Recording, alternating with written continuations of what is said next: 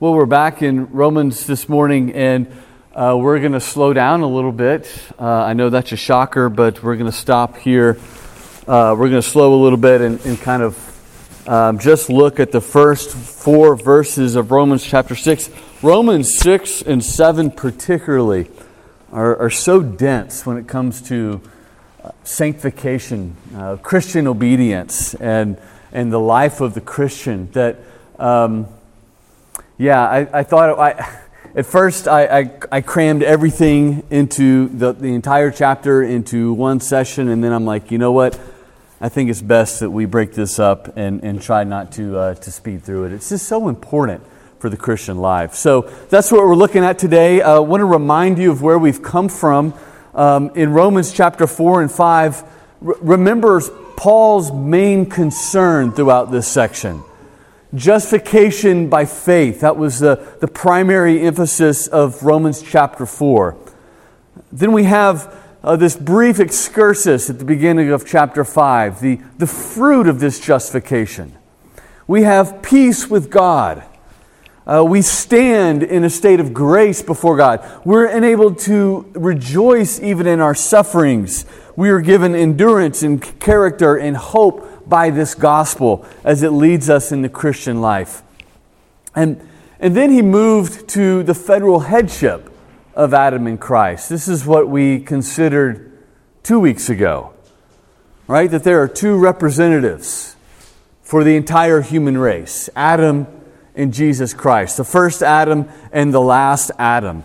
And so, such are God's dealings with human beings, with mankind, that we all fall under the representation of these two individuals.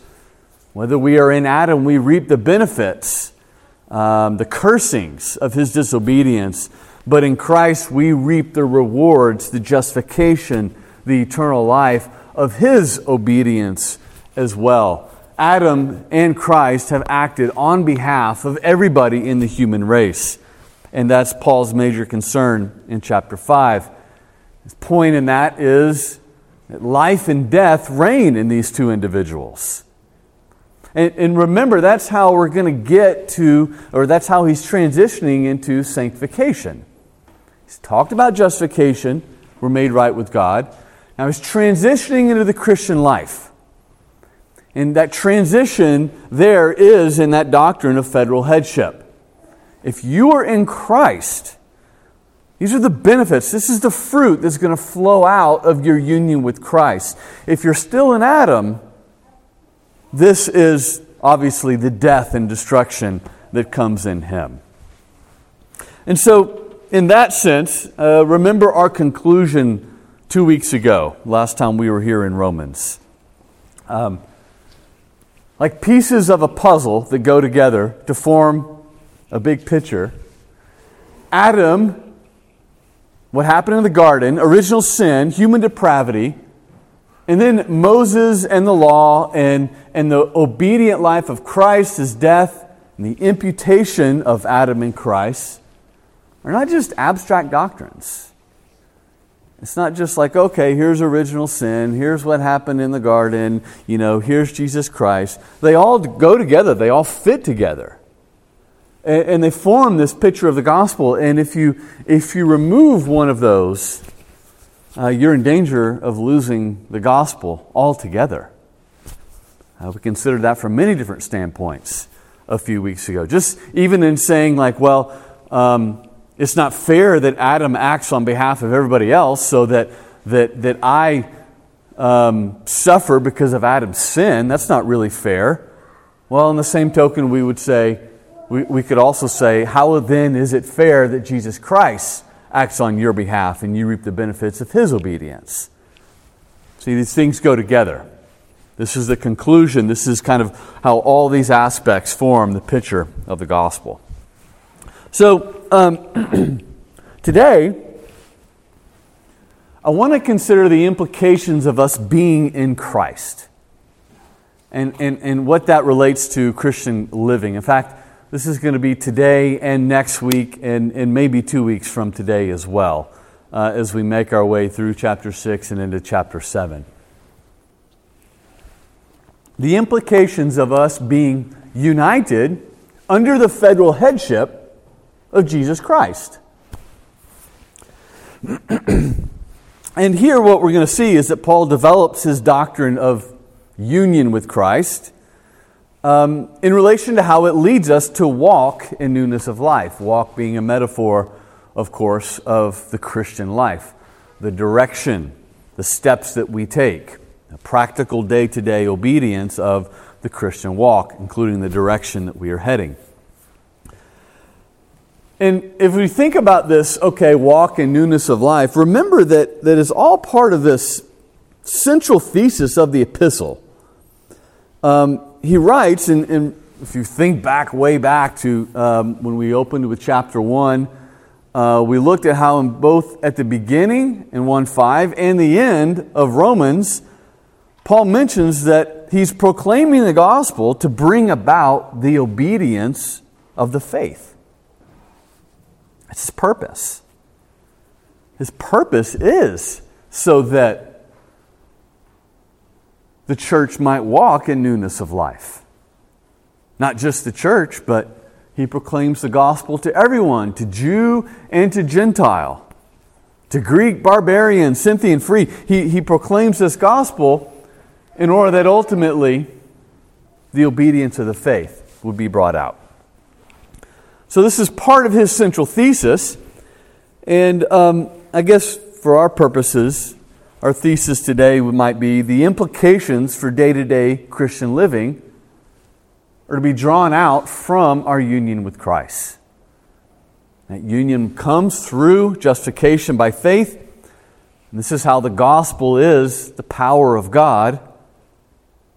Power of God into salvation, the power of God that produces deep and dynamic change for our character and our behavior in this life.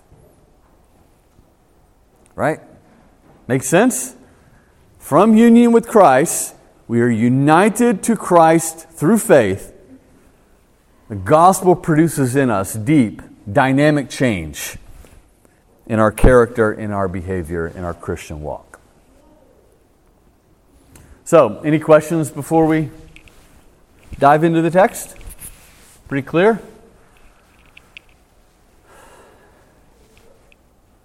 All right, good.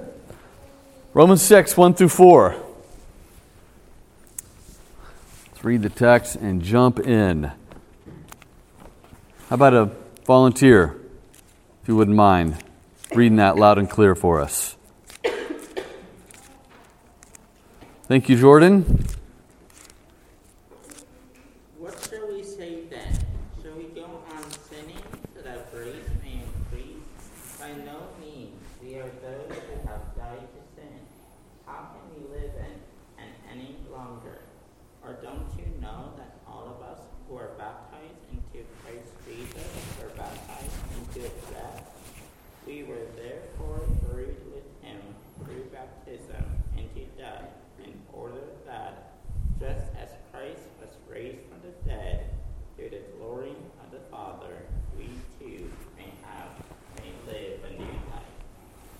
Thank you, Jordan.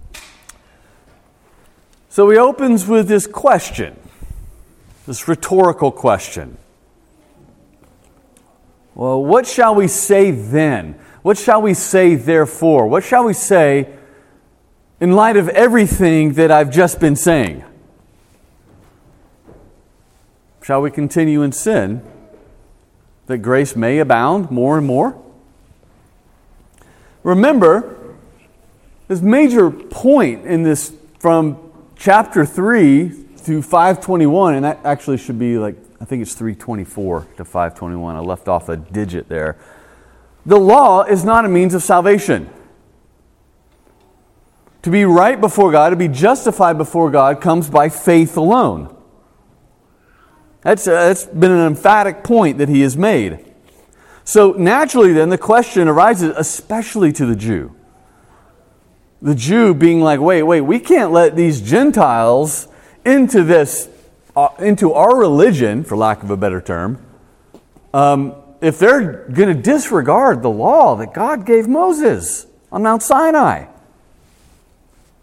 The very finger of God revealed this to us. So does this give, you know, a license to sin? If we are justified by faith, does it, does it do we just throw the law away and it doesn't matter anymore? That's the question. That's the question he's anticipating. That's the question that, that in other places we see that um, uh, Paul says they've slanderously reported that of us. That's what they're telling people that we teach. If good deeds are worthless for obtaining salvation, what good are they?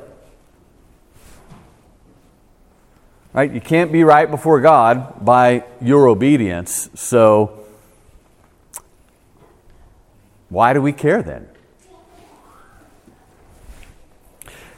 Remember how he ended in the last chapter, where sin increased, grace abounded all the more? Does that mean then that the more we sin, the more grace we receive? I mean, that's a pretty cool arrangement, right? I sin more, I get more grace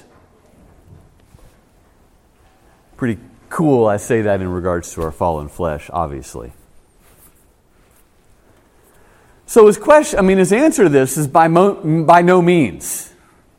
Uh, it's, it's emphatic, right? He's pulling no punches with this. In fact, he doesn't even really go on to explain it in great detail. He just says, absolutely not. Um, if this is your conclusion, then, then you haven't understood the gospel. If this is your conclusion, then you certainly don't understand union with Jesus Christ. If this is your conclusion, you don't understand justification by faith alone. That's his point. So, he says basically, how can we who died to sin live any longer in it? And that's the most appropriate picture of a dead body that I could find. So, how? How is it possible? How can we? How is it possible to live any longer in sin if we've died in sin? And, and the metaphor there should be pretty easy, right? Um, um, a dead body ceases to function. How is it possible for a, for a dead person to walk? Well, it's not possible.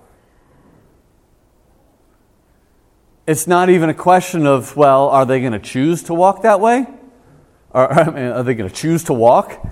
It's, it's, it's not a question of, you know, it's not an optional question. The question is how? How? It's, it's not possible for a Christian who has died to sin to live any longer in it. Just like it's not possible for someone who has died to, to get up and start walking around. It's not possible. In fact, it's so impossible that it doesn't even really need elaboration. It's just obviously true. That's kind of what he's saying here. How is it possible if you've died to sin? Yes, Mary.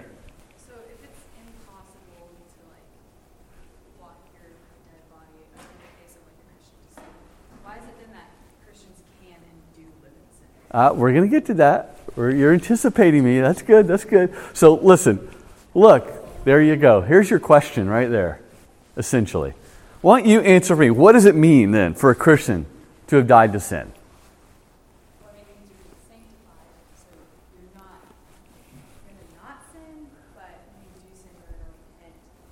Okay, that's a good answer. It is being covered over by Christ's word. Okay. Okay. Grace? We don't live in sin, we don't stay sin. We don't try. It's not that we're looking for sin. Okay. It's part of our fallen nature, but we're not living in it. We're not actively living in sin. Okay.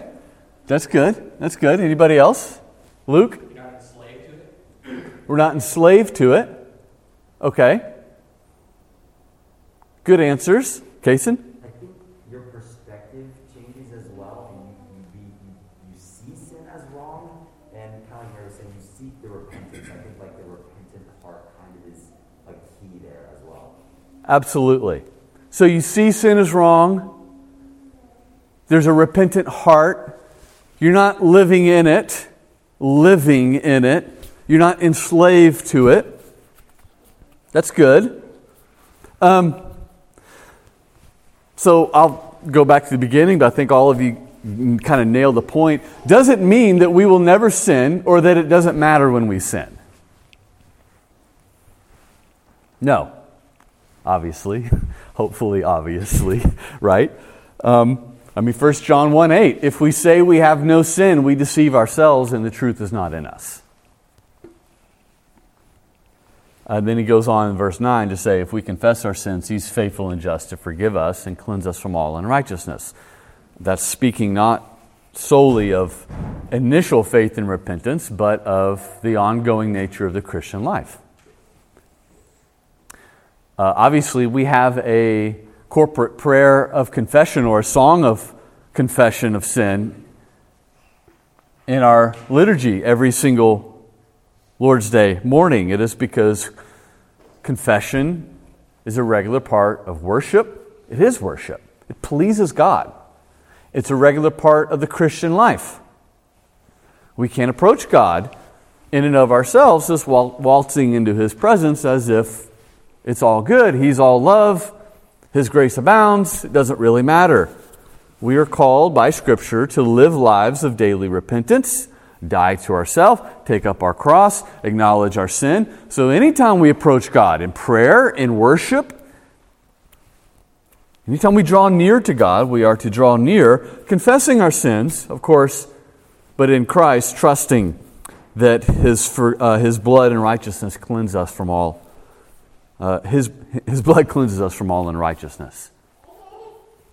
So it doesn't mean that we will never sin. In fact, if you want to go to our confession here, I love this statement um, in 17.3. Um, our confession says that although believers may through the temptation of Satan in the world, the prevalency of corruption remaining in them, that means fallen flesh, their neglect of means of their preservation, neglecting the means of grace, prayer, scripture, worship, fall that because of these things, believers may fall into grievous sin. So there's the statement that we will sin or we do sin.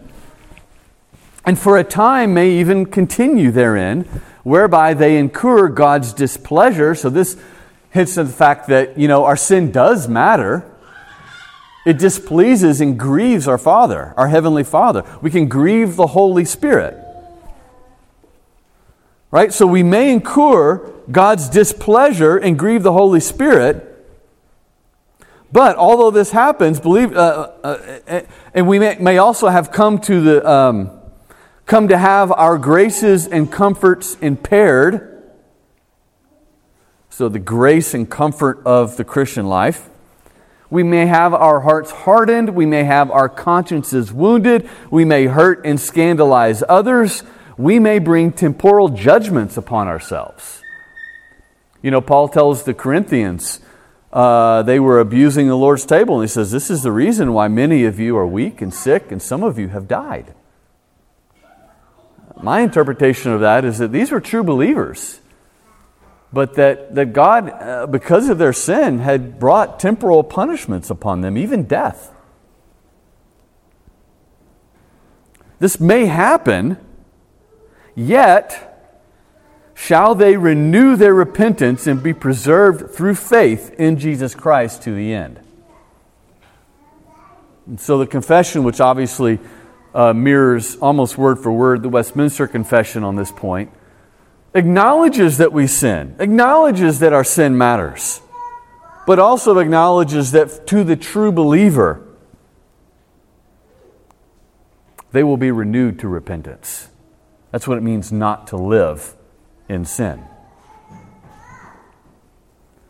All right, so that's what that's one answer to how you know to what it means that Christians have died to sin. Um, does it mean then that sin has no power, no more power or influence over us? Mary's saying no.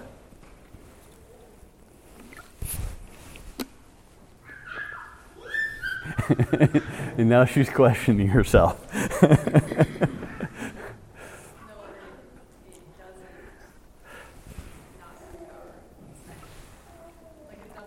does it mean that sin has no more power or influence over us? Does anybody disagree with the no? Anyone here want to say that sin does not have power or influence over us? Kim? I could see that you could argue on the other side and say that no, um, it, it, it doesn't, um, but we, we choose to, um, to do it anyway. Uh, It's not making us sin. Well, We choose to do okay. Yeah, that's, that's a good way of putting it. Cody? Yeah, I think just the issue of the power over us uh, does communicate sort of a reign, right? Authority, that sort of thing. We would say that reign is broken.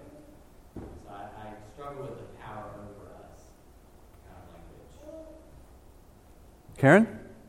As believers now with the Holy Spirit, we have the ability to not sin. So the power that we would have over sin is our power that the Holy Spirit.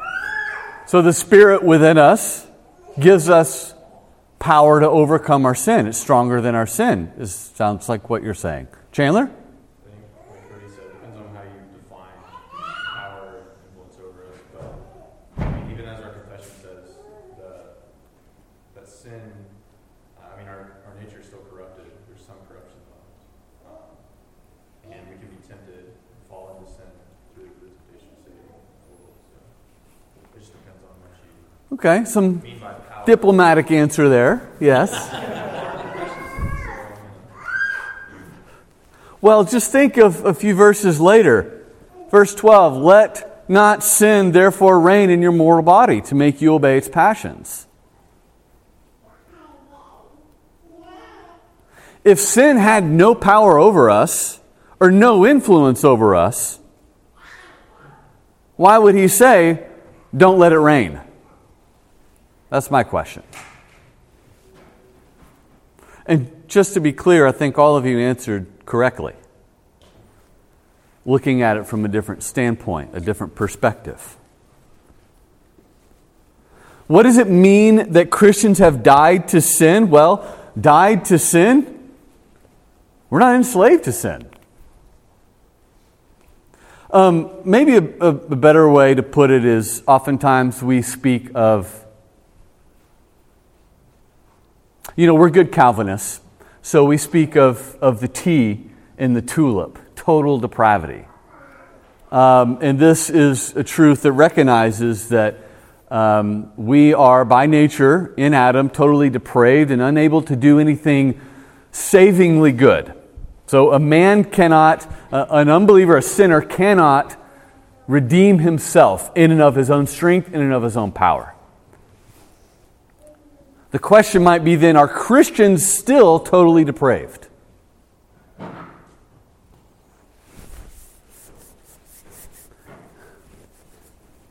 I see yes. Grace?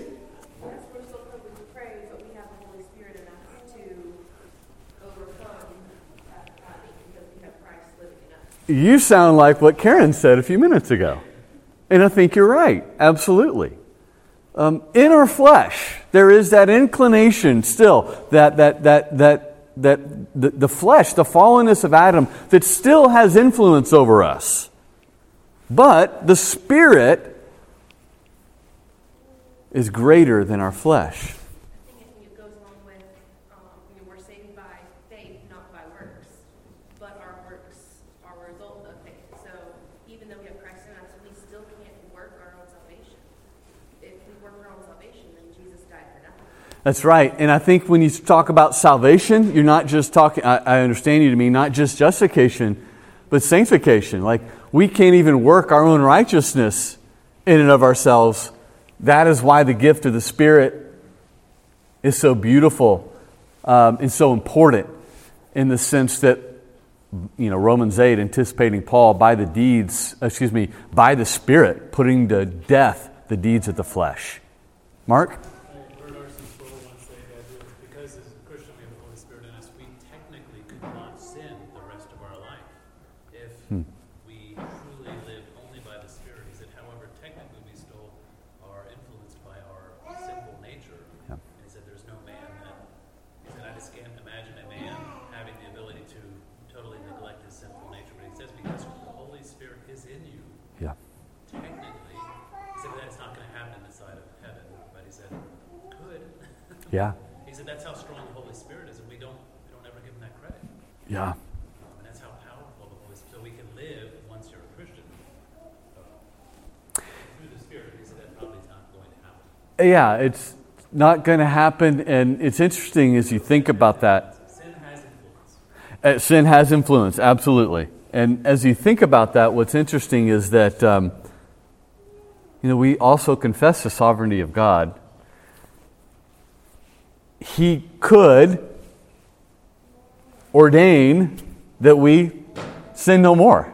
He could perfectly sanctify us right here and right now, but He doesn't. Why is that? Well, He's, he's wise and we are not.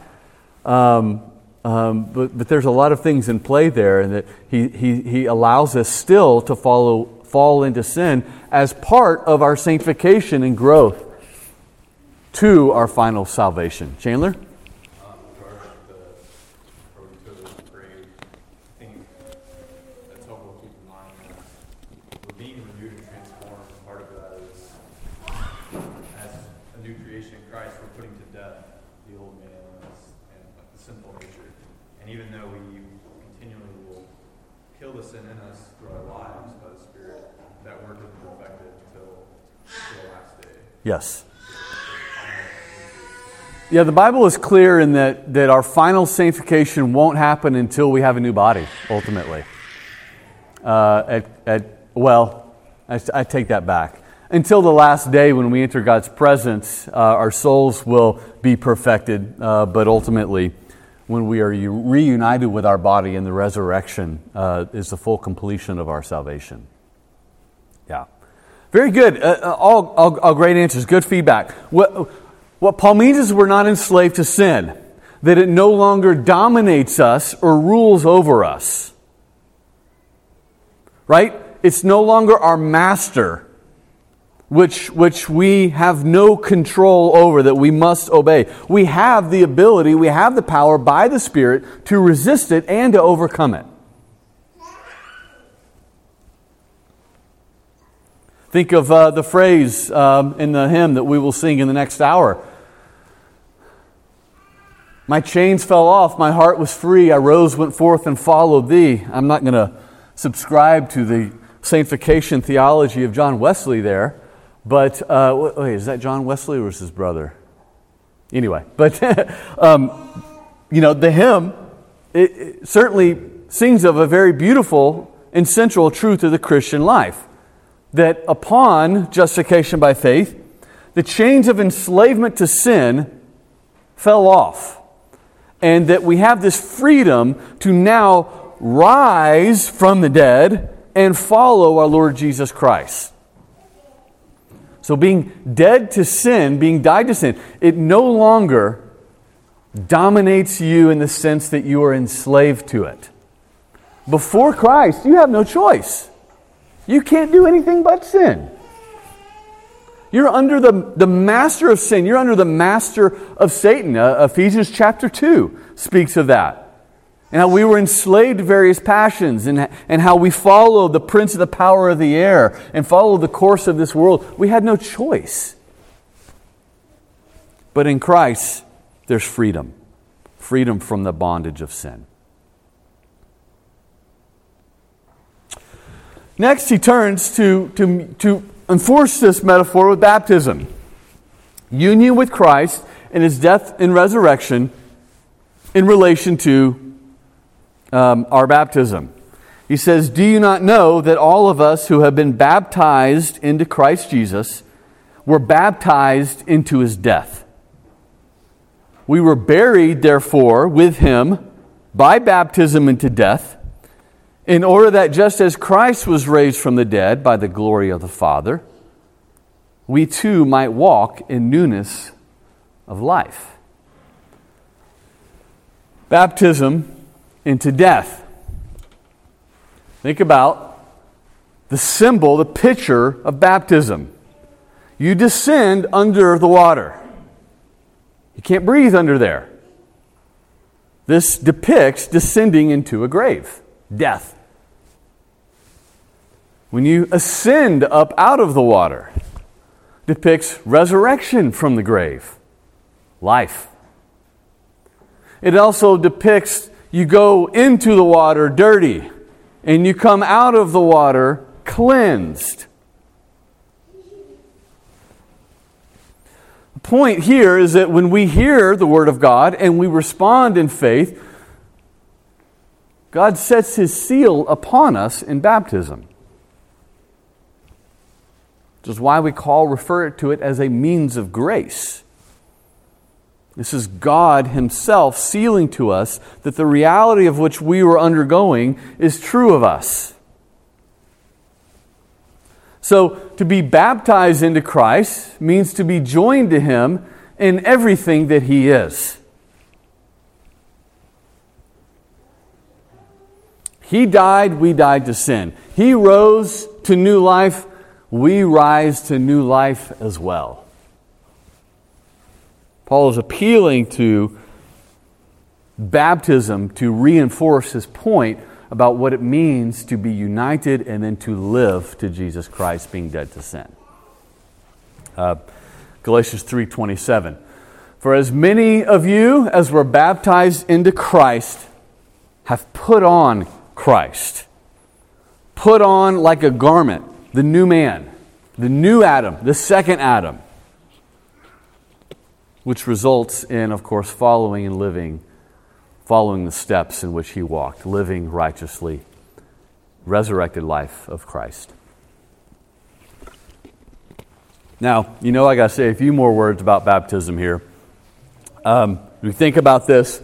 I do want you to notice the connection between faith, the emphasis of four and five, our justification, baptism, union with Christ, and sanctification, obedience. Um, there's no newness of life. Hopefully, you understand as well that there is no faith. There's no newness of life, there's no union with Christ. There's no newness of life, there's no reality of which baptism points.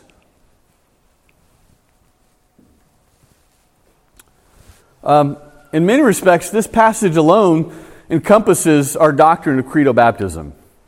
In fact, you could throw out everything else, and right here is, is everything. We have immersion, which is why we don't sprinkle. We, we, we descend into the grave and we rise up, and that follows the pattern of uh, the, the baptisms we see in the New Testament. We have our doctrine of the relation between justification and sanctification that newness of life, which baptism symbolizes, must follow faith, justification. We have our doctrine of baptism as a means of grace. For something to be a means of grace, faith has to be present.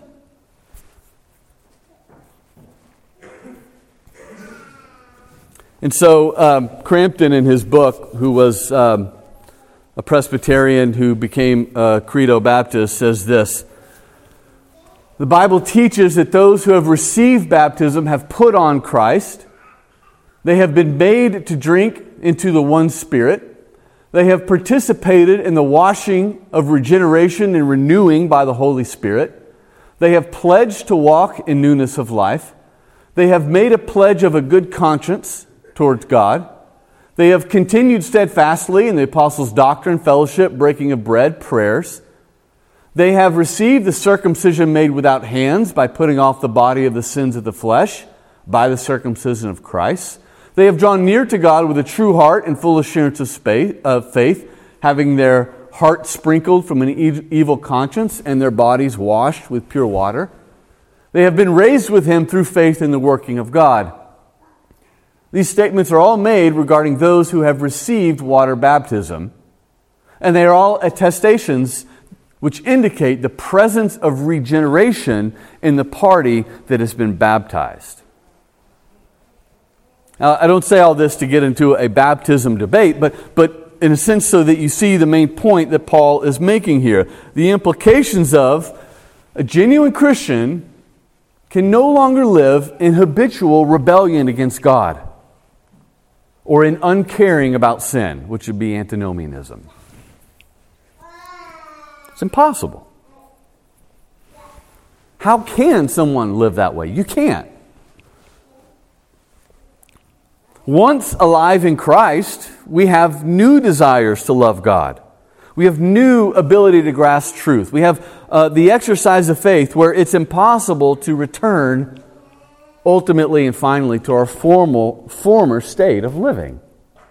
Mark? So, point number one, a genuine Christian can no longer live in habitual rebellion against God. Um, so you mentioned there's people in uh, the New Testament who are taking the communion incorrectly, and that God uh, punished them by death. So, they, so if you do continue to live in sin, if you are a Christian, you would expect some form of discipline to maybe even death. Is that correct? Yes. In fact, let me read you a quote. I, I, cut it out for the space of time, but let me read you a quote on this very that very point from uh, James Montgomery Boice. Um, he addresses that very thing in relation to okay, what happens when we do live in sin? Because we know that Christians will sin. Yes. And that, I mean, I guess I, there's a lot of talk about that currently uh, in popular press about people who, how can you live in sin, in horrific sin, and still say you're a Christian? And that's the, I guess we're not, the, I guess I would, I would have a hard time judging somebody say, hey, you're not a Christian because you still sin. But yet, we are supposed to have some form of judgment between brothers. Uh, so it's just a hard thing to understand. It is a hard thing to understand, and oh, here we go. James Montgomery Boice says this God will not stop you from sinning, but He will stop you from continuing in sin. And He will do it either in one of two ways. Either He will make your life so miserable that you will curse the day you got into sin and beg God to get you out of it, or perhaps God might put an end to your life. That's a frightening thought, without a doubt, and it should humble us. Mary? balance that, I guess, like we were living with, I mean, obviously you've seen like in past churches who use that idea to sort of mean like, uh, or like when Job's friend is like, oh, you must be sinning and you're getting punished. But that's not always like, how do you know if you're being punished for sin? It's just like unfortunate.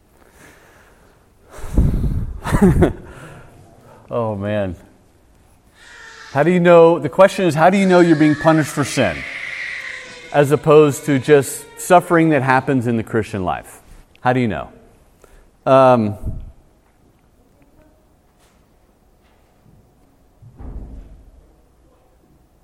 well, I mean, the, the, I guess the best way I could answer that would be is, is that you know obviously it's it's uh, it is to be approached prayerfully through the wisdom of God's word and the wisdom of many counselors, um, identifying you know um, helping you identify whether sin has brought this, and uh, generally speaking, um, I, I tend to to believe that God makes that clear. You know, we listen to our conscience. We have a conscience for a reason. And, um, you know, I think there's some legitimacy to the fact of when sometimes we suffer and we're tempted to think that, and we're like, well, my conscience is clear. Um, and, and in some respect, um, it's not a fail safe guide, but uh, in some respect, we can trust our own conscience. That's probably the best way that I could answer that. Maybe somebody else has a better answer, Kim? I was just thinking of our, our call to worship this morning from Psalm 118. David is saying, The Lord has disciplined me severely, but he's not given me over to death. That is sandwiched by his uh, attitude towards the whole thing as one of, You are my strength, you are my salvation. Uh, there's a sense of repentance. Open the gates of righteousness to me. So, regardless of whether or not this, this happened? Is it hardening my heart Or is it leading me back to the cross? Yeah. To, um, to repentance and to ultimately say yes and amen to what God has done. Yeah, absolutely. That's a good answer.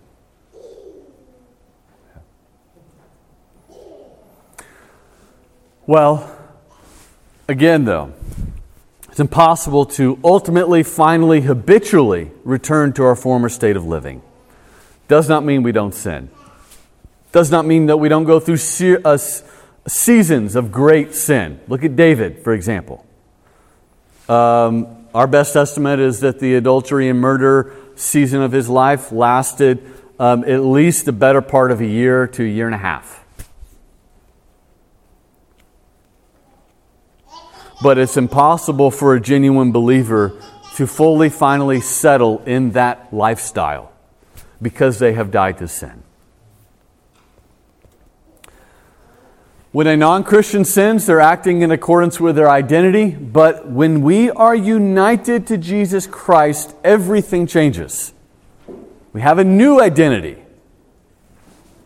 we have a new power of living. The person who claims to be a Christian but has no concern or sorrow over sin, no remorse when they sin, refuses to take steps towards repentance when they sin, is very likely or possibly self deceived. That's some of the implications of Paul's teaching here. When we are united, the fruit of that union are on display in our life. By their fruits you shall know them. And he says all of this in Romans 6 to show that, look, the law, you know, it doesn't justify, but it still has a purpose. Christ has saved you for a reason. There are certain things that follow from this. And he's going to use that to, to encourage and, and, and, and you know, stimulate them toward greater obedience in the Christian life, ultimately, that stems from faith by the power of the Spirit. He points back to their baptism as look, this reality happened to you. You're no longer the same person because you went under those waters. You now have that spirit and new means for life. So, just to conclude, to wrap up, the gospel came to bring about the obedience of the faith the gospel carries with it the power of God unto salvation. Power of God is not just for our sanctification, justification, but also for our sanctification. It saves us from sin's penalty in our justification, but it also saves us from sin's power in our sanctification. And we were saved in order to offer our lives as a living sacrifice, in order to obey. And it is impossible for a genuine, believer, a genuine believer not to follow Jesus Christ in obedience with the general trajectory of their life. Grace?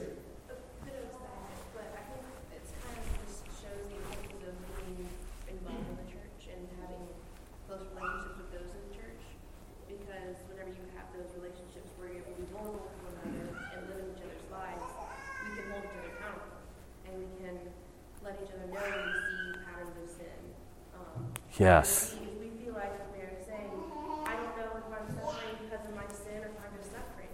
We can go to friends and we can say, Can you be praying with me about this? Be yeah. that I would be awakened to my sin. Hmm. Um, and be able to spend that time in those in the prayer together in those areas. Um, so the pastors can be involved in church discipline just yep. because we will sin, but we don't we can't continue in sin if we are Christians. It's important to be involved in relationship with other believers. Yeah, sanctification is a community project. It's something that I often say around here. And, you know, it also highlights the importance of a church that preaches the gospel as well. Because you start confusing sanctification and justification, and you're going to be frustrated really quick, and it's going to lead to rotten fruit in your life. Um, absolutely. Doctrine is important, community is, is important. Uh, that's all we have time for. We got to conclude. Um, but great feedback today. Appreciate that. Um, it, it, always helps to further the, the conversation, um, the, our, our, study. Uh, next week, we'll look at Romans 6, 5 through 14. So read ahead and prepare for that. It's really an elaboration on what he just kind of said today. So, um, with that, let me, let me close in prayer and we'll prepare for worship. Bow with me in prayer. Our God and Father, we do thank you